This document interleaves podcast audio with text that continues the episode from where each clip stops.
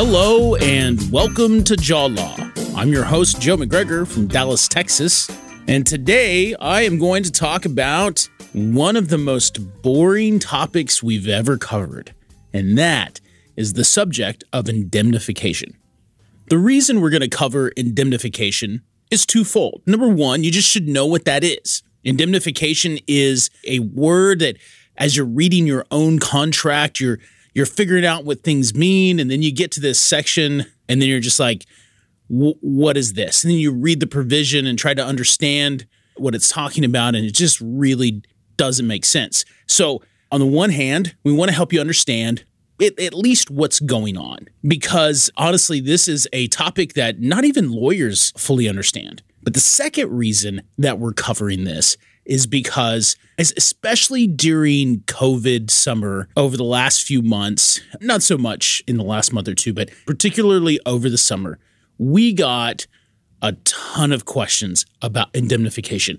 Somewhere, I don't know if somebody wrote an article or posted a message, shared an experience on Facebook or whatever, but for a while there, over like this three month stretch of time, this was the hot topic. We got more calls in like three or four month stretch than we did like the previous decade. So something got our clients super excited about indemnification. So we're going to talk about it and hopefully clear up maybe a few misconceptions about what it is and what it's doing, how it can hurt you. So here we go. First of all, what is indemnification?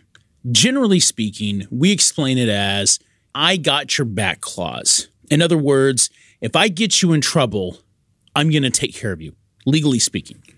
But to truly understand this, I'm going to take you back to first year of law school. Every law school across the country has a fairly standard set of first year classes.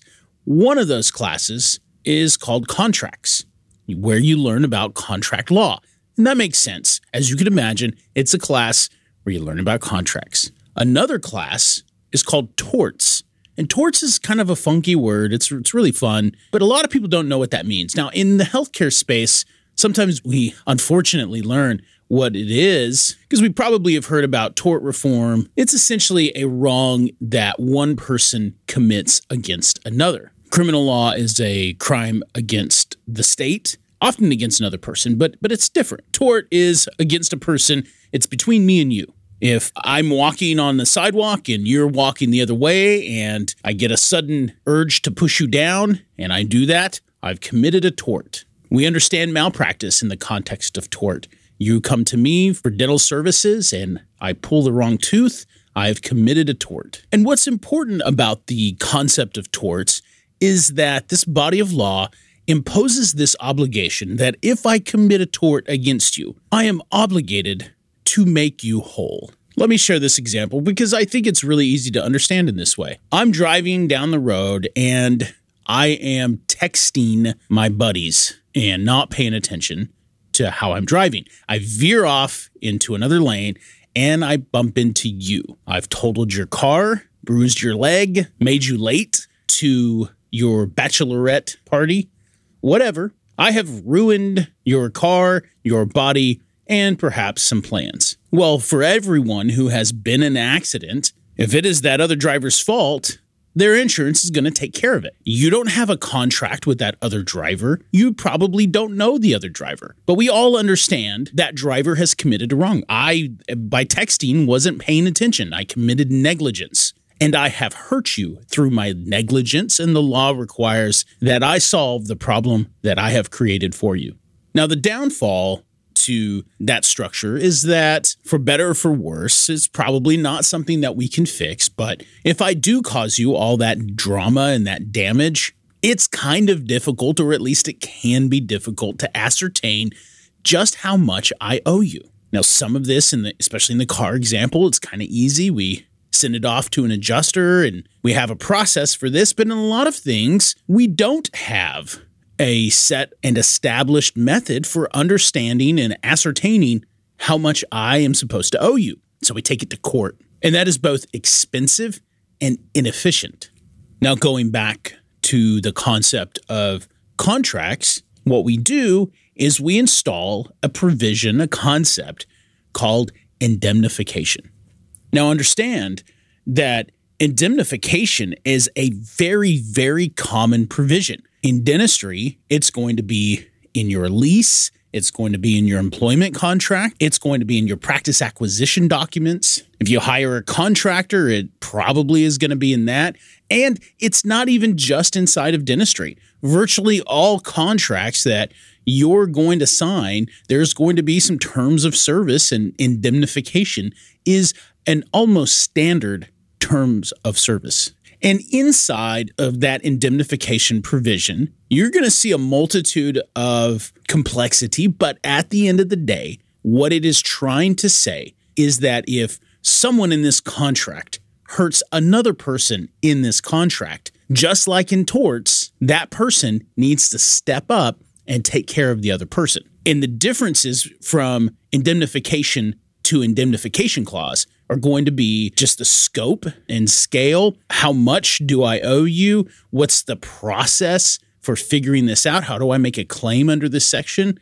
Who is covered? So, for instance, if it's an employment contract, is it the employee who has to indemnify the employer or the employer who has to indemnify the employee? Or is it what we call mutual indemnification, where both parties are indemnifying each other. Some indemnification will set standards like this isn't triggered unless there's gross negligence. Some are just regular negligence. Some don't specify at all. But either way, in your contract, you are seeing some type of expression of coverage that either mirrors or approaches the tort concept. So, why do we have it? Well, one reason we have it is because in court, when I go to sue you or you sue me, I have, or you have, who one of the litigants has now two claims. So remember, whether we have a contract or not, if you commit a tort against me, you have to cover me. I can take you to court. But if I have a contract that has indemnification, now I have another thing I can point to that puts you on the hook. So when lawyers are acting fancy, we say that I have a claim in contract and in tort. So if you think about a TV show where there's a trial and they're reading out the, the jury verdict, and sometimes they'll say, on count one, we find the defendant guilty. On count two, we find the defendant not guilty. On count three, and so forth and so forth. Now, a civil trial is a little bit different, but it's the same idea. What you're saying is, on count one in tort, I am not guilty. But on count two in contract, I am guilty. And of course, we don't express it in those terms, but we're trying to keep this as simple as possible. And by the way, this legal tradition is actually older than this country even is. Goes back, for the most part, to Old English law. And originally, you have different courts. So you have a court that adjudicates contracts and a different court that adjudicates torts. So that's how that's why we kind of speak this way. But but that legacy is still alive. And that's why we put it in contracts. If it's not in your contract, that doesn't mean you're not potentially liable to somebody. It just kind of changes the legal complexion. Now, again, one of the benefits to having indemnification in a contract and by the way, if you're an employee, most of the times the benefit's not yours, it's your employer's. But maybe that's a conversation for a different day.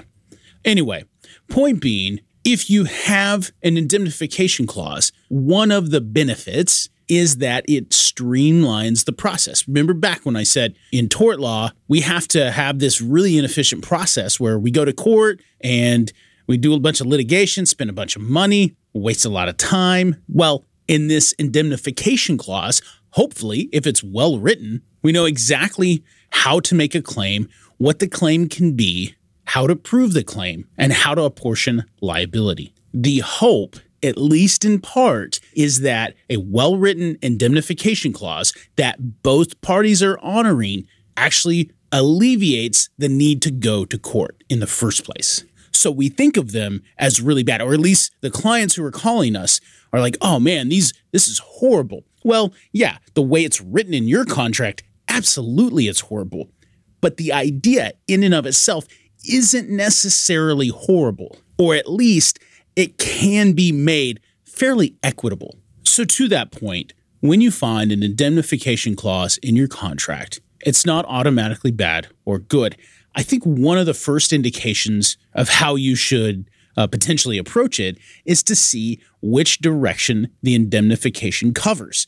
So, for instance, if you're an employee and there's an indemnification clause and it's only you indemnifying the employer, well, we would argue that on its face, that is potentially unfair. If you're buying a practice and the seller wants you, the buyer, to indemnify the seller, or vice versa, then it's potentially unfair. So, to that point, let me address a specific question where one of our clients asked, why would a practice want this in the first place? Think about it this way. Let's say that you become an associate, and through the course of your dentistry, you commit malpractice legitimately. You've made a mistake. Mistakes get made, and you have made one.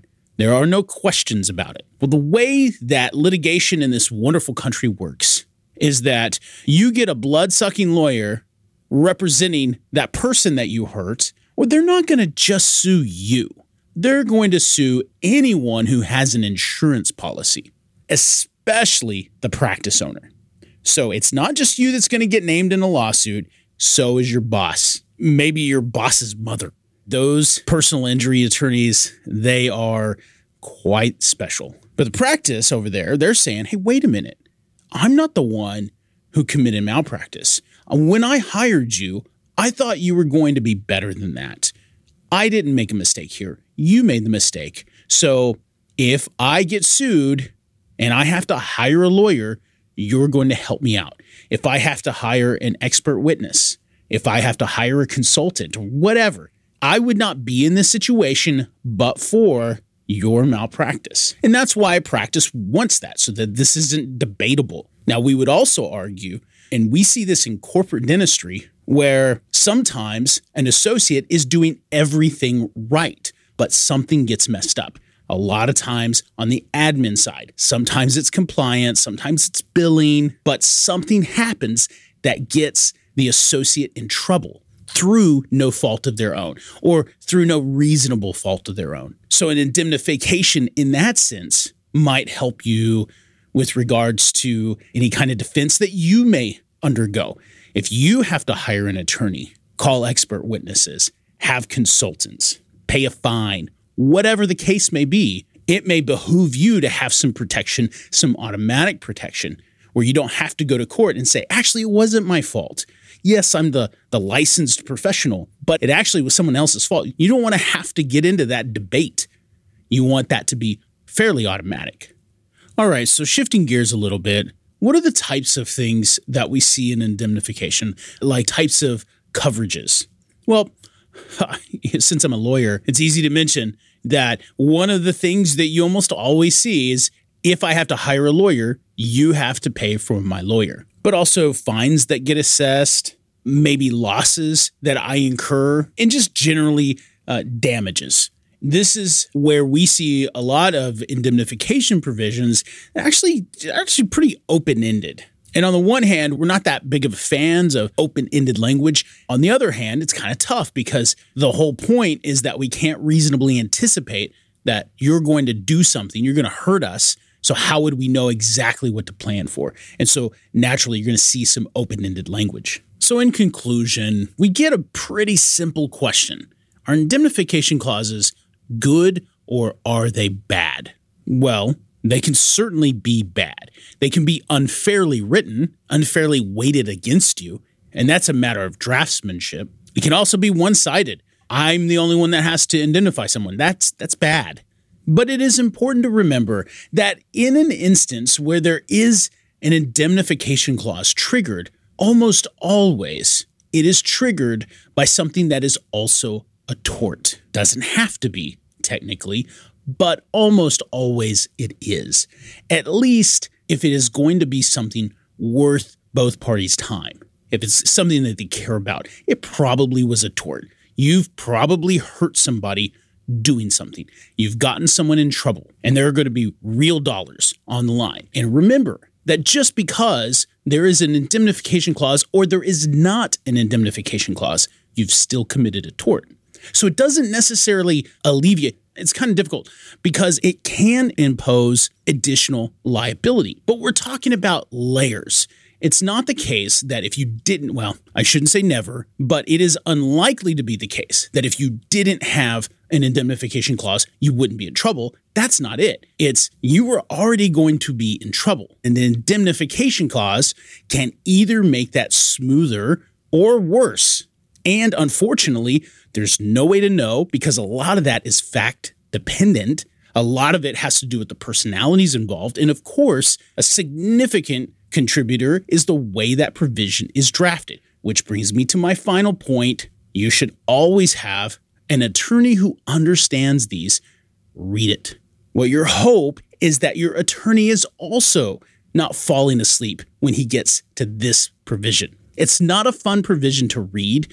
There is a tremendous amount of case law about indemnification clause, down to the wording. Two or three words in that paragraph can make all the difference whether you're liable or not. And to be frank, most attorneys aren't familiar with what those two or three words are. So make sure that when you're working with an attorney, it is someone who does know what indemnification is, they know it intimately, and they know and are able to explain whether or not this particular indemnification clause is more likely or not to be beneficial to you.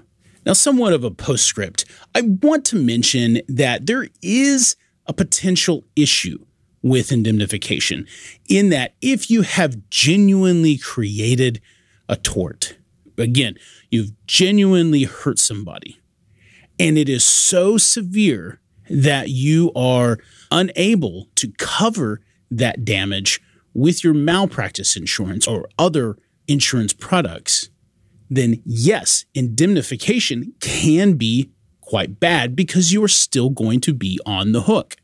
Again, it doesn't matter whether it's in your contract or not, but indemnification goes that extra step and imposes that on you. But if a patient dies in your chair, uh, you're probably going to be in trouble no matter what. But it should be pointed out that there is always the possibility that your indemnification clause ties you into more liability with your practice or whoever than what your insurance covers you for. And you would still be on the hook. Now, again, that's more of an insurance coverage issue because if you're on the hook for over a million dollars, you're still on the hook for that million dollars. There's not much taking that away. However, it just needs to be pointed out. It's, it's, something that gets asked Hey, am I only liable up to my insurance limits? Well, nope, only if your contract says that. And that is something that you can install in your contract. Sometimes we'll see that as an effort to minimize liability. You can say, I am only liable up to my insurance amounts. It's not a winner. You know, as you can imagine, a lot of people are a little leery about agreeing to that stuff. So if you're an associate, you try to propose that to your employer, your future employer. Not a high degree of success with that kind of stuff, but it is something you could try. One thing we also see are people who will find other ways to limit liability, but that's about all you got. Anyway, the point of this was to help you understand what is indemnification, generally speaking. And by now, I hope you recognize that it's actually pretty complicated and you should ask an attorney when you're confronted with a contract with an indemnification clause, which is honestly most contracts, not all, but most. And you should thoroughly understand what every single word in that indemnification provision states and implies. And that is all we have for today. Thank you so much, and we will see you next time.